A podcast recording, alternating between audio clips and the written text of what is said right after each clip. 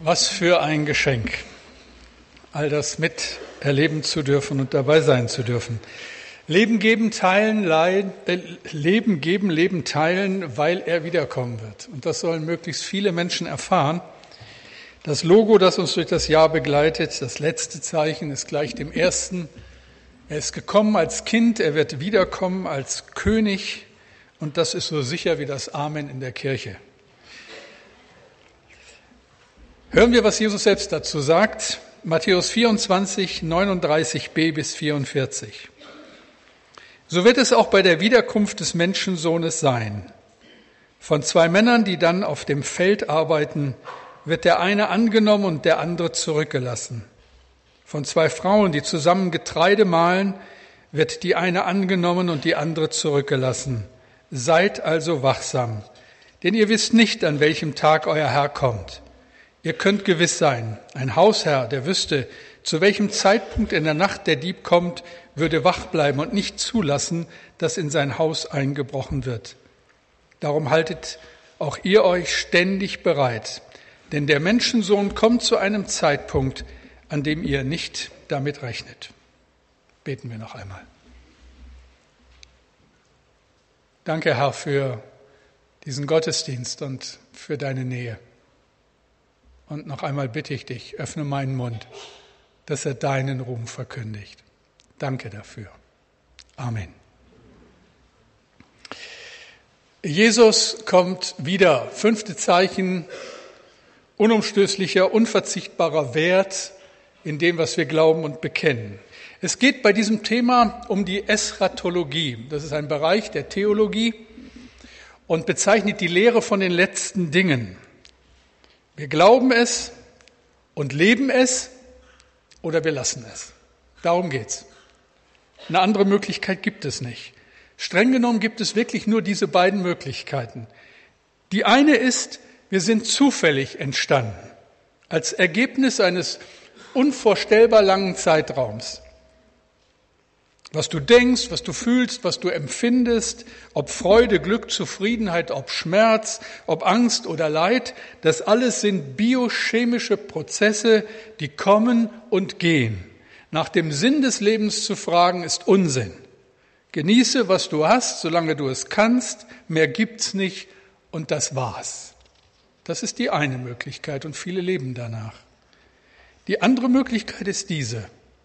Der ewige Gott hat diese Welt geschaffen. Wir sind nicht das zufällige Produkt eines Prozesses, wo der Stärkere überlebt und der Schwache zugrunde geht, sondern uns gibt es so, wie wir sind, weil Gott es so gewollt hat. Wir sind nach seinem Bild geschaffen und er will mit uns das Leben teilen, das ewig währt, das Leben, das über die Grenzen des Todes hinaus ewige Dauer hat. Was glaubst du? Nun, die Tatsache, dass ihr hier in diesem Gottesdienst sitzt, spricht dafür, dass ihr eher mit der zweiten Möglichkeit äh, liebäugelt. Gott sei Dank. Wir sind Kinder Gottes, gewollt und geschaffen, um ihn zu ehren und uns in Ewigkeit an ihm zu freuen. Gottes neue Welt ist unser erklärtes Ziel. Und ich liebe diesen Ausspruch, den Moody, einer der bekanntesten Prediger des 19. Jahrhunderts, mal gesagt hat. Bald werdet ihr in der Zeitung lesen, dass ich tot bin. Glaubt, glaubt keine Sekunde daran. Ich werde lebendiger sein als je zuvor. Damit hat die erste Christenheit den leidenschaftlichen Glauben geteilt, dass die Geschichte unter der Leitung Gottes in eine neue gute Richtung geht. In eine neue Welt Gottes, wo Gerechtigkeit, wo Heilung und wo Hoffnung herrschen. Wir haben keine Ahnung, wann das sein wird. Aber die Mahnung Jesu ist eindeutig. Seid wachsam, denn ihr wisst nicht, an welchem Tag euer Herr kommt. Die Tasche sollte gepackt sein. Ich sollte jederzeit damit rechnen und mich darauf freuen. Wenn Jesus wiederkommt, wird er diese Welt wiederherstellen. Gott wird das ganze Universum erlösen. Er wird die alte Schöpfung verwandeln in eine neue. Die Auferstehung Jesu ist das Vorbild dafür, das Muster. So wie der Herr gestorben und auferstanden ist, so wird aus einer alten Schöpfung eine neue. Mit den Spuren der alten, in Korrespondenz mit der alten, aber dann doch ganz neu. Der Apostel Johannes beschreibt diese Sicht in jene Welt, die Gott ihm in einer Vision geschenkt hat, so. Offenbarung 21, 1 und 2. Und an der Stelle würde ich gerne mit Johannes tauschen und sagen, Johannes, lass mich auch mal gucken. Und ich sah einen neuen Himmel und eine neue Erde, denn der erste Himmel und die erste Erde sind vergangen und das Meer ist nicht mehr. Und ich sah die heilige Stadt, das neue Jerusalem, von Gott aus dem Himmel herabkommen, bereitet wie eine geschmückte Braut für ihren Mann. Ihr Lieben, das wird der Moment sein, wo sich Himmel und Erde verbinden. Wir werden Jesus sehen. Ihr Lieben, wir werden Jesus sehen, wie er wirklich ist. Wir leben ja noch im Glauben an den Auferstanden und haben ihn nicht gesehen. Wir sind im Geist Gottes miteinander verbunden und spüren seine Gegenwart, aber wir sehen Gott nicht. Wenn Jesus wiederkommt, dann werden wir im Vergleich gesprochen endlich denjenigen persönlich kennenlernen, den wir bisher nur aus Briefen, aus E-Mails und aus Telefongesprächen kennen. Wir werden ihn sehen. Und die Bibel berichtet eindrücklich, nachdrücklich davon, dass diese Wiederkunft Christi zwei Seiten hat. Die eine, er wird wiederkommen. Und die andere, er wird als Richter wiederkommen. Und das sollten wir uns näher anschauen. Das eine, Jesus wird wiederkommen. Die Geschichte der alten Erde geht irgendwann zu Ende und das ewige Zeitalter beginnt. Hört selbst, 1. Thessalonicher 4, 16 bis 17. Denn er selbst, der Herr, wird, wenn der Befehl ertönt, wenn die Stimme des Erzengels und die Posaune Gottes erschallen, herabkommen vom Himmel und zuerst werden die Toten, die in Christus gestorben sind, auferstehen. Danach werden wir, die wir leben und übrig bleiben, zugleich mit ihnen entrückt werden auf den Wolken in die Luft dem Herrn entgegen, und so werden wir beim Herrn sein alle Zeit. So tröstet euch mit diesen Worten untereinander. Das ist unsere Zukunft. Das Bild, das hier verwandt wird, ist ein ganz altes und war im Kontext der alten Zeit völlig klar. Wenn damals der König eine Stadt besuchte, dann wäre es absolut respektlos gewesen, in der Stadt zu bleiben und zu hoffen, dass er bald reinkommt. Nein, die Bewohner sind raus aus der Stadt gezogen, haben ihn angemessen begrüßt, um ihn dann zurück in die Stadt zu geleiten. Und das wird hier beschrieben. Der Herr erscheint, die Schar derer, die ihn kennen und lieben, werden ihn begrüßen und mit ihm zurück auf die Erde gehen, auf die neue Erde unter einem neuen Himmel. Gott lässt den Apostel Johannes ja diese Blicke tun und ein anderer ist Offenbarung 5, 9 bis 10. Da schreibt er, von denen, die dann dazugehören, die dabei sind, und sie sangen ein neues Lied. Du bist würdig zu nehmen das Buch und aufzutun seine Siegel, denn du bist geschlachtet und hast mit deinem Blut Menschen für Gott erkauft aus allen Stämmen und Sprachen und Völkern und Nationen und hast sie unserem Gott zu Königen und Priestern gemacht und sie werden herrschen auf Erden. Und ich freue mich so, dass wir hier nicht nur sitzen als Leute, die Deutsche sind im Sinne von uralter Abstammung, sondern dass hier ganz viele sitzen aus Völkern und Stämmen aus aller Welt. Das ist einfach super.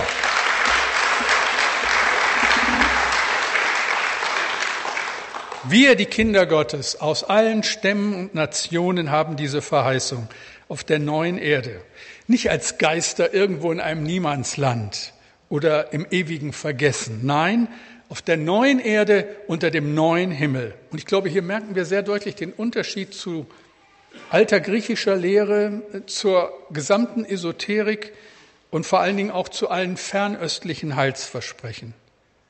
John Donne schreibt so schön, ich werde von den Toten auferstehen. Ich werde den Sohn Gottes, die Sonne der Herrlichkeit, sehen und selbst wie die Sonne scheinen. Ich werde mit den Menschen längst vergangener Zeiten vereint sein und auch mit Gott selbst, der keinen Morgen hatte, der nie begann. Kein Mensch hat Gott je gesehen und ist am Leben geblieben. Und doch werde ich nicht leben, bis ich Gott sehe. Und wenn ich ihn gesehen habe, werde ich nie mehr sterben. Amen dazu. Wisst ihr, wenn es auch nur eine winzige Chance gibt, dass das wahr ist, dann will ich unter allen Umständen dabei sein. Koste es, was es wolle, da will ich dabei sein. Ich will doch nicht die Ewigkeit verspielen, nur weil ohne einen tatsächlichen Beweis andere Menschen sagen, dass alles nur Zufall ist. Und ich hoffe, ihr versteht, wie wichtig das ist. Nochmal, ich verspiel doch nicht die Ewigkeit, nur weil mir ohne einen tatsächlichen Beweis andere Menschen sagen, dass alles nur Zufall ist.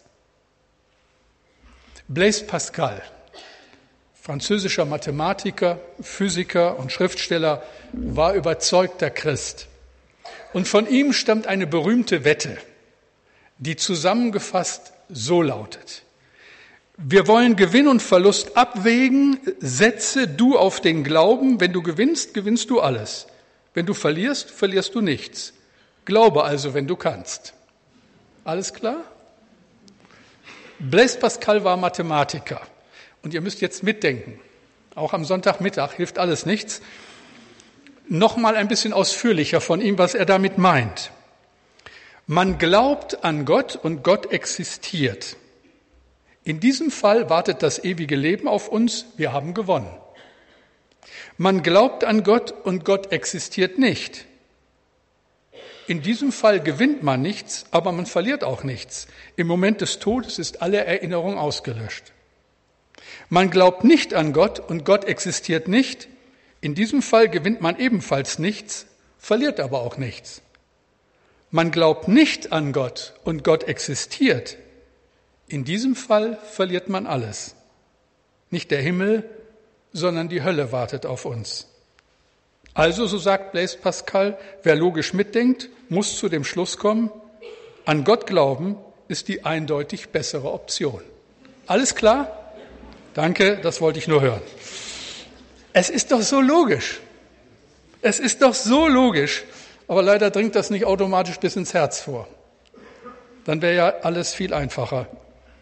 Wisst ihr, ich denke, es kann nichts Schlimmeres geben, als eines Tages zu erleben, dass Jesus wiederkommt, um mit seinen Leuten die Ewigkeit zu teilen und man selbst ist nicht dabei. Von zwei Männern, die auf dem Feld arbeiten, wird der eine angenommen und der andere zurückgelassen. Von zwei Frauen, die zusammen Getreide mahlen, wird die eine angenommen und die andere zurückgelassen. Zu spät nicht dabei sein. Mich schaudert's bei dem Gedanken. Das ist die erste Hauptrichtung. Jesus wird wiederkommen. Und nun die zweite. Jesus kommt wieder und er kommt als Richter wieder.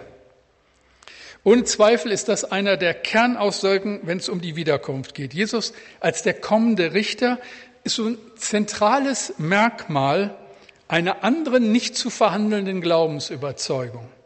Eines Tages wird es ein Gericht geben und Gott wird alles ins Lot bringen. Der Begriff Gericht hat ja für uns eher so eine negative Bedeutung, aber in der Bibel ist er sehr oft mit Freude und Jubel verbunden, weil der Tag kommen wird, wo Gott Gerechtigkeit walten lassen wird, wo er Recht sprechen wird über allem Unrecht auf dieser Erde, auch über all den Dingen, die wir heute nicht verstehen, wo wir so manches Mal sagen, Herr, wie kannst du das zulassen? Es wird der Tag kommen.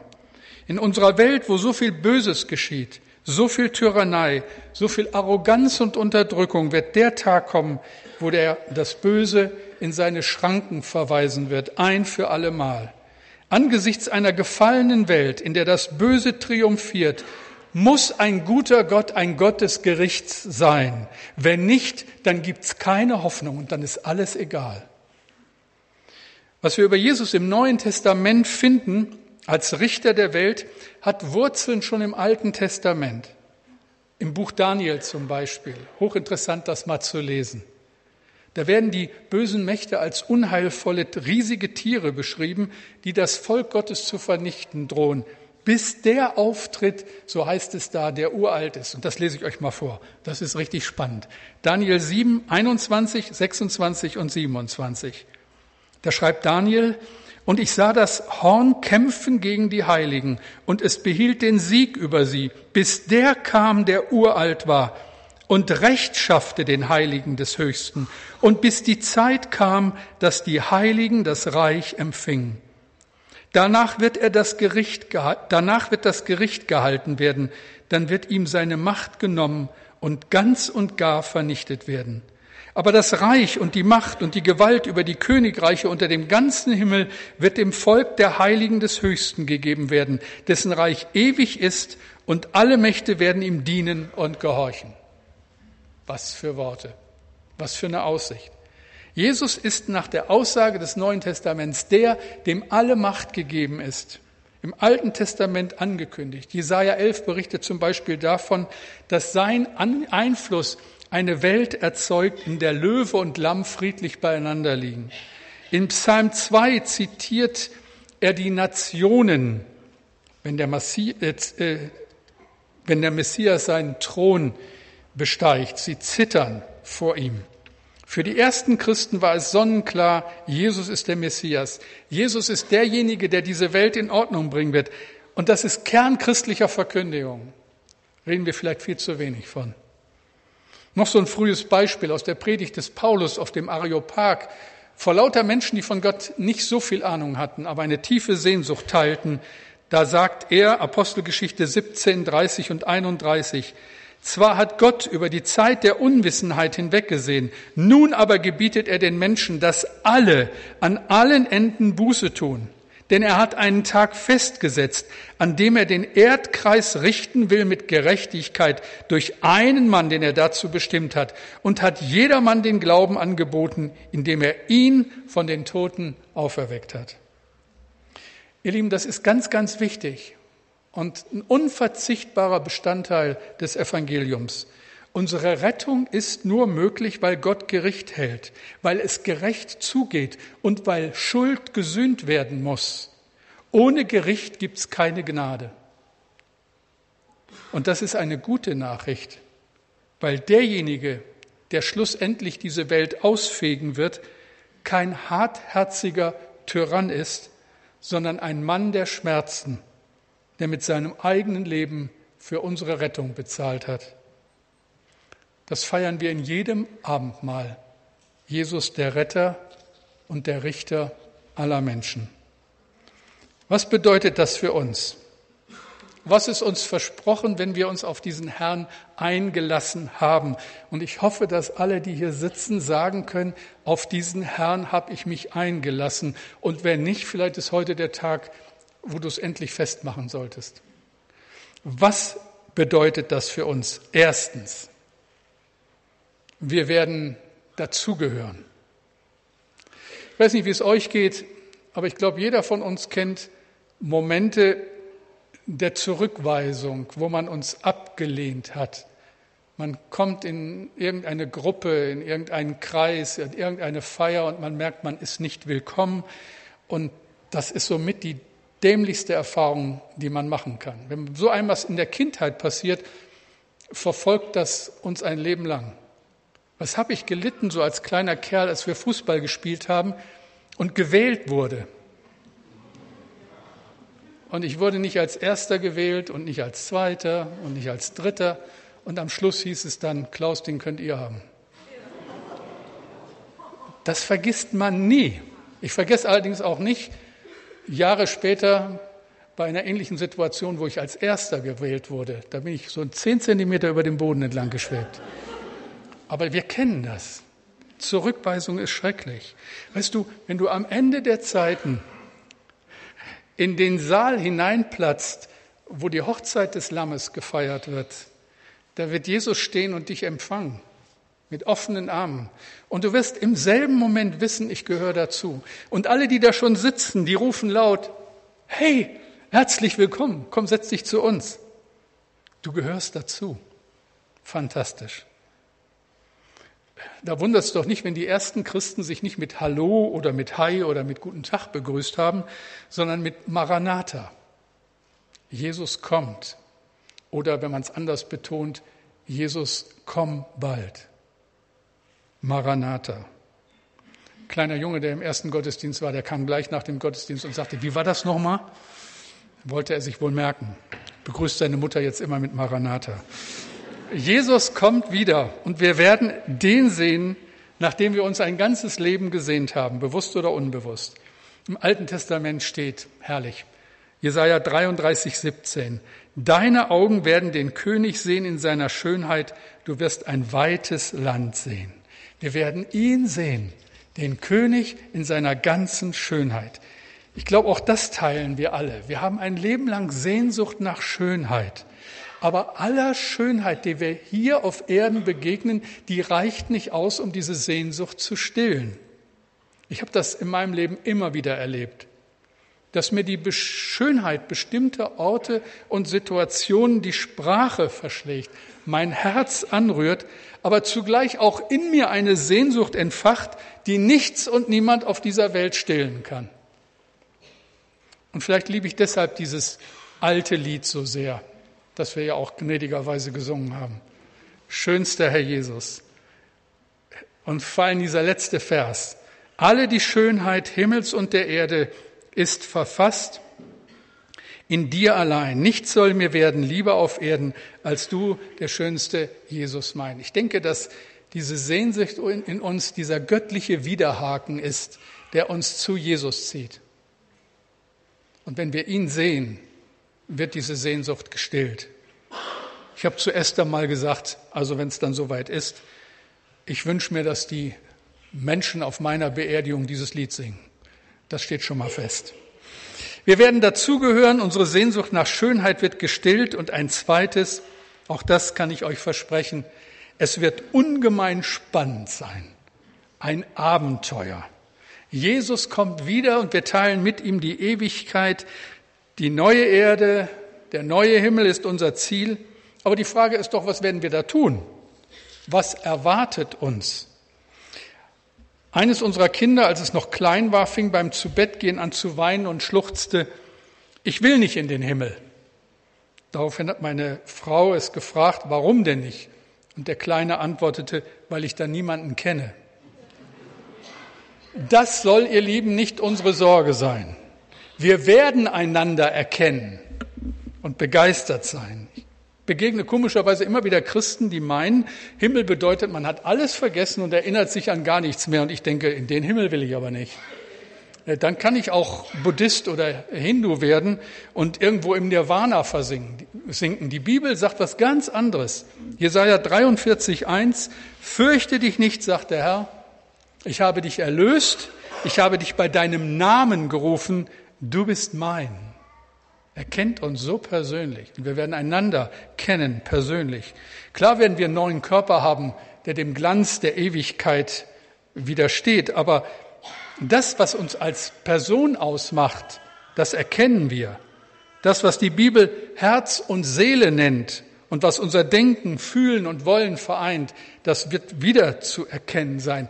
Und da geht dann meine Fantasie mit mir durch und meine Freude und das, was ich mir vorstelle. Ich musste so an meine alte Gemeindeschwester denken, die mich sehr geprägt hat, die so ihr Leben vorbehaltlos in den Dienst für den Nächsten und ihren Herrn gestellt hat. Sie wird nach den Verheißungen der Bibel eine Königin sein in aller Schönheit der himmlischen Welt. Ich bin gespannt darauf, sie wiederzusehen. Ich werde meinen Großvater wiedersehen und mir von ihm erzählen lassen, wie es damals war in Schlesien, als er die Gemeinde gegründet hat. Er, der als einziger von acht Kindern Christ geworden ist. Ich werde auch Matthias wiedersehen, mit ihm eine Runde fliegen zwischen zwei Sternen hindurch. Mal gucken. Wir werden Mose erkennen, Abraham. Ich habe auch so gedacht, ich bin richtig gespannt, wie Rahel aussieht. Immerhin hat Jakob für sie 14 Jahre gearbeitet. Ich freue mich auf Paulus, muss ihm einige Fragen stellen. Und ich werde ihn sehen, Jesus, in all seiner Schönheit. Also das ist mit Sicherheit das eine, wir werden einander kennen und das andere ist, sorry, muss ich euch leider sagen, es gibt viel zu tun. Viele Christen empfinden ja die Erde als wesentlich aufregender als den Gedanken an den Himmel. Was soll man auch anfangen mit der Überschrift ewige Ruhe? Ja, das klingt ja, sorry, mehr nach einem Werbeslogan für ein Beerdigungsunternehmen als Werbung für den Himmel. Es gibt in der Bibel eine ganze Reihe von klaren Hinweisen, die den Schluss zulassen, dass wir mit Aufgaben betraut werden. Das ist zum Beispiel das Gleichnis von den anvertrauten Funden. wo Jesus sagt, recht so, du tüchtiger und treuer Knecht, du bist über wenigem treu gewesen, ich will dich über viel setzen, geh hinein zu deines Herrn Freude. Ich denke, wer hier in den kleinen Dingen des Alltags seinem Herrn gegenüber treu war, wird in Ewigkeit mit größeren Aufgaben betraut werden. Es gilt Abenteuer zu bestehen. Die Bibel sagt, wir werden mit Christus in Ewigkeit regieren. Paulus ermahnt die Christen in Korinth mit dem Hinweis auf die Verantwortung, die sie in Ewigkeit tragen werden. Wisst ihr nicht, dass die Heiligen die Welt richten werden? Wisst ihr nicht, dass wir über die Engel richten werden? Kannst du dir das vorstellen? Unsere Berufung. Also Aufgaben warten auf uns, die wir uns heute noch nicht vorstellen können. Ich habe das letzte Mal über die Größe der Schöpfung gesprochen. Es wird ja dann alles anders sein, erreichbar sein. Was weiß ich schon, was Gott mit dir und mit mir vorhat? Vielleicht regierst du ja später über ein Planetensystem oder über die Wesen aus der himmlischen Welt. Vielleicht bist du eines Tages Königin einer ganzen Galaxie, König einer Milchstraße, was weiß ich. Johannes, der einen ewigen Blick tun durfte in die ewige Wirklichkeit, schreibt in Offenbarung 5, Vers 10, und hast sie unserem Gott zu Königen und Priestern gemacht und sie werden herrschen auf Erden. Ein Abenteuer erwartet uns. Es gilt, die neue Erde und den neuen Himmel zu erkunden. Wir werden einander in einer Weise uns kennenlernen, miteinander vertraut sein, wie es auf dieser Welt nicht möglich ist. Ich denke, die ganz große Sehnsucht in uns wird auch in der zärtlichsten Umarmung des geliebten Menschen nicht endlich erfüllt. Es ist wie, als trinken wir aus einer Quelle einen Schluck, die ein Meer verheißt, das wir aber noch nicht kennen, aber kennenlernen werden. Und jetzt frage ich, ist jemand ernsthaft der Ansicht, im Himmel könnte es langweilig sein? Also ich weiß kein größeres Ziel, als dorthin zu kommen. Und noch ein letztes, ein drittes mit Ausrufungszeichen, wir werden ankommen. Wenn man älter wird, werden die Dinge komplizierter. Vieles von dem Unbedarften, auch noch nicht so durchreflektierten aus den frühen Jahren wird komplizierter. Skrupel steigen empor, Zweifel kommen. Und dann fragt man sich schon an bestimmten Stellen seines Lebens, werde ich es schaffen? Stimmt das alles? Werde ich ankommen? Wird es gut werden? Mich hat eine Geschichte sehr getröstet, die ich für Jahr, vor Jahren mal bei Charles Swindoll gelesen habe. Er berichtet von einem kleinen Jungen, der bei einem Unfall seine beiden Eltern verloren hat. Und der Junge kommt zu einer Tante in einer anderen Stadt. Und das macht was mit ihm. Er ist ängstlich und verunsichert. Aber die Tante kümmert sich rührend um ihn. Und dann wohnt er bei ihr, bis er selber diese Stadt wieder verlassen muss, weil er zum Studium in eine andere geht. Und Jahre später wird diese Tante sehr krank und sie schreibt ihrem Neffen, dass sie Angst vor dem Tod hat und dem, was dann kommt. Und dann schreibt dieser inzwischen erwachsene Mann zurück. Damals, als ich als Sechsjähriger zu dir kam, hatte ich so viel Angst.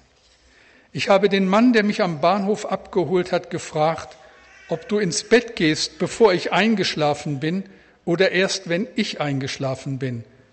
Und er hat zu mir gesagt, deine Tante wird immer warten, bis du eingeschlafen bist. Und sie wird eine Kerze aufstellen, damit du keine Angst hast. Und so war es dann auch. Als ich ankam, stand eine Kerze im Fenster. Du hast mit mir gebetet, an meinem Bett gesessen und ich bin ganz ruhig eingeschlafen. Und so wird es auch im Himmel sein. Gott wartet schon auf dich und alles ist vorbereitet und er wird dich niemals verlassen. Ihr Lieben, wir sind auf dem Weg, auf einer langen Reise. Wenn wir Gott glauben, ihm aufs Wort glauben, dann haben wir den Wendepunkt dieser Reise schon hinter uns. Es geht nach Hause. Wir nähern uns der Heimat. Eines Tages, und es dauert nicht mehr so lang, werden wir das Haus sehen und die Kerze im Fenster. Alles ist vorbereitet. Kein Leid, kein Geschrei. Jesus kommt wieder. Wir werden den König sehen in seiner Schönheit. Und dann beginnt das wahre Leben. Beten wir.